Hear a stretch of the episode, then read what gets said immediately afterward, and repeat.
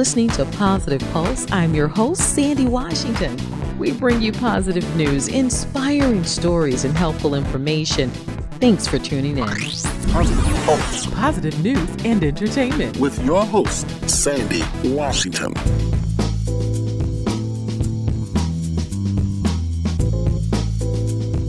Well, welcome to the show today. I'm Sandy Washington, and in today's health and happiness episode, we're welcoming back our friend to the show, Dr. Ken Redcross. And Dr. Redcross is the founder of Redcross Concierge, which provides a full spectrum of healthcare services and wellness counseling to executives, athletes, and entertainers, and even individuals from all walks of life as well. You may have seen Dr. Redcross. He's appeared on many national television shows like The Doctors, HLN, CNN, The Insider, and even E Entertainment Television. And we're so happy to have Dr. Redcross with us again today. Welcome to the show. Thank you, Sandy. It's great to be back. Thanks for having me on today. Absolutely. We're excited because you're going to help us in many ways. We realize this is our winter months. And I think when we talked to yes. you before, it was back in the summertime. But you know what? We're in our winter months now. And this is the time of year we hear a lot of coughs, sniffling, stuffy noses, and everything. So we're happy to have you on the show today because you're going to help us in preparing ourselves and, and just start out by letting us know what are some of those ailments that we should kind of look out for that are common during during this time of the year. Absolutely, Sandy. Well, you're right. These are the times I always like to call them the winter woes because each and every year we know they're going to come. But one of the things we could do is we can talk about the importance of preparing and stocking up with some winter cold remedies and recipes to make sure that we can fight each and every time. So each and every year we have some things that are common. We deal with the flu, we deal with the common cold and we deal with sore throats around this time. So I decided to say, you know, instead of us just thinking these things just have to happen, why don't we think of some seasonal solutions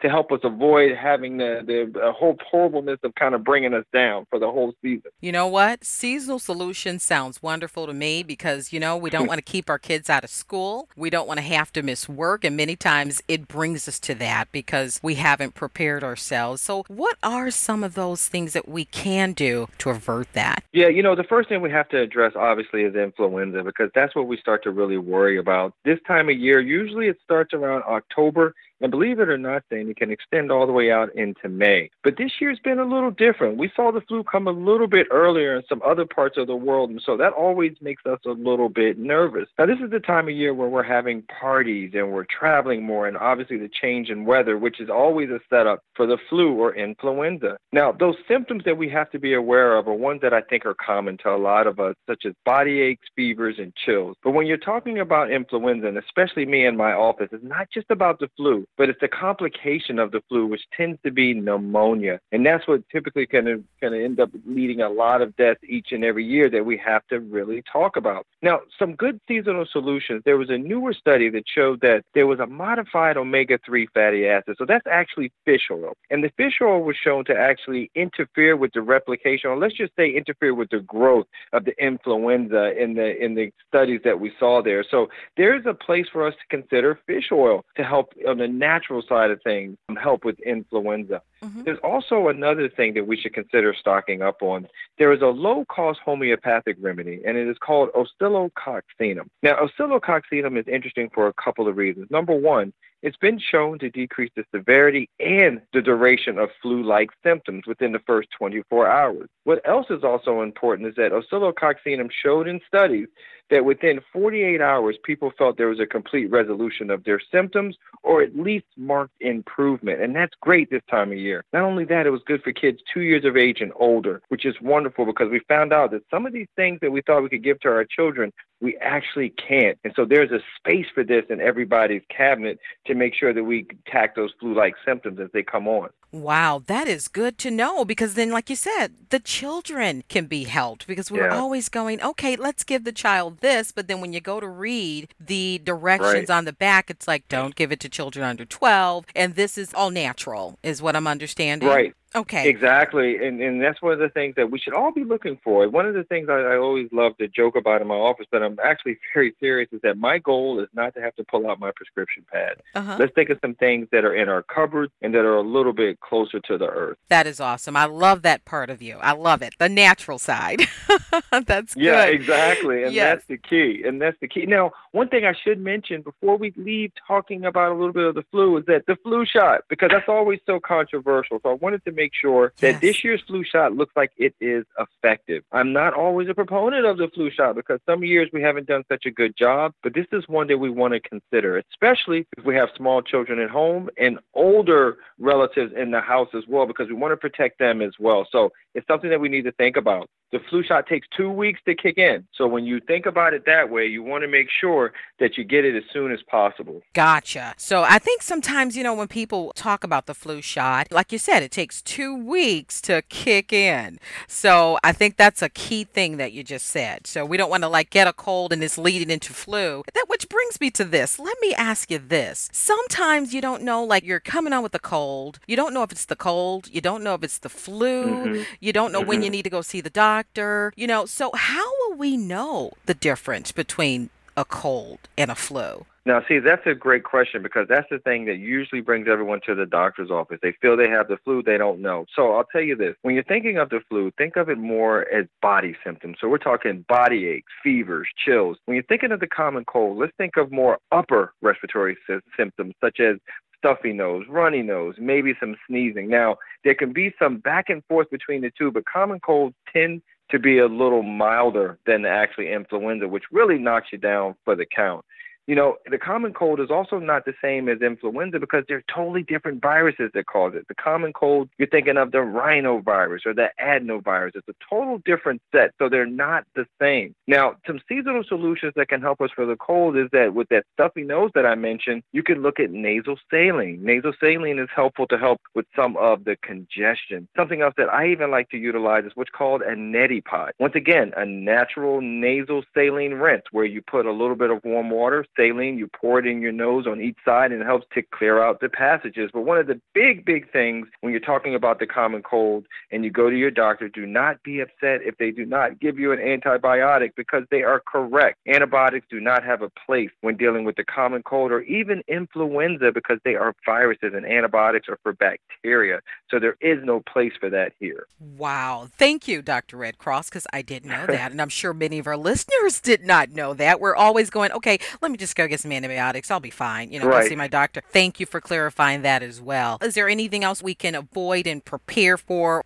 Yeah, absolutely. And it's those sore throats. Sore throats are always very debilitating. It seems like they last forever. You don't really know what's going on. It's usually around the cold flu season. But, you know, sometimes sore throats can become a little more serious to the point of having a longer fever or having a lot of swelling in the lymph nodes. So that's when you start thinking about strep throat or even mono. Now, out of everything that we're talking about today, strep throat is the only thing where an antibiotic is necessary. But guess what? It's because it's a bacteria. And strep throat is important because strep can go to our kidneys and to our heart. So that has to be treated with antibiotic there. But then there's other things that cause a sore throat, dry air, molds, dust. So that's why it's important that if you have a sore throat for over a couple of days, come in and get evaluated. Now, once again, thinking about things that are closer to the earth, let's talk about honey. So, honey has been shown to be very beneficial for sore throat. So, honey with warm water and lemon can be incredibly helpful. Another thing, and this is apple cider vinegar. Now, I'm convinced, Sandy, apple cider vinegar Wow. helps for everything. Mhm. Um, but when you're talking about for sore throat, I'm talking about gargling with apple cider vinegar. Once again, it is less harsh than regular vinegar and has been shown to have some activity in helping to kind of numb the throat a little and help. And last but not least, let's make sure that we're going to text more than talk when you're having a sore throat and maybe some laryngitis because the studies show that voice rest is the best way to deal with any hoarseness or any issues with your voice there. Great information. And the apple cider vinegar. And you said to not only just take it internally, but to gargle. In this case, we're talking about gargling, but you know, there's a whole bunch of other studies out there that talk about a capful of apple cider vinegar for a myriad of things, whether it be some help potentially with weight management or some Mhm. help with blood sugar. Once again, we're not swapping out some of those therapies that we know work, but the point is, as an adjunct or as an additive, I absolutely love apple cider vinegar, so I can talk all day about that. All right. Well, we got to get some of that apple cider vinegar, have that stocked up in our shelves for sure.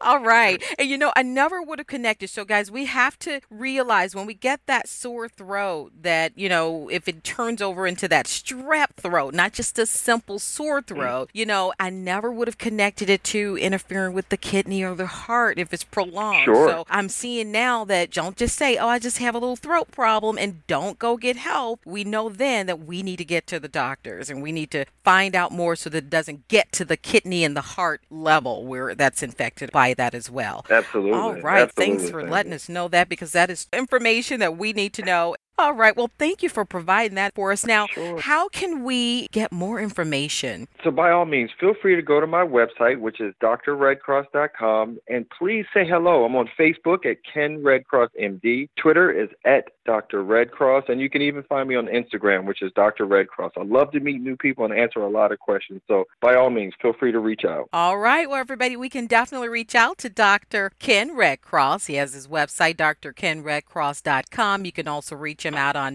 Facebook, Twitter, social media, and he's very open to answering questions that you may have. And this is awesome. Thank you, Dr. Redcross, for coming on to the show again today. And we welcome you again in the future. We want to have you back and back again. So feel free to come back and join us. And uh, again, everybody, drkenredcross.com. You can go there and get more information. And let's make sure we take all of this helpful advice because, you know, we look at the common cold, we look at the flu, but we don't look at the things that some of these things can lead to that are not Right. just visible right in your face there. We need to go and see a doctor. So thank you, Dr. Redcross. We appreciate it. And thanks for all the great information that can help us through our winter months.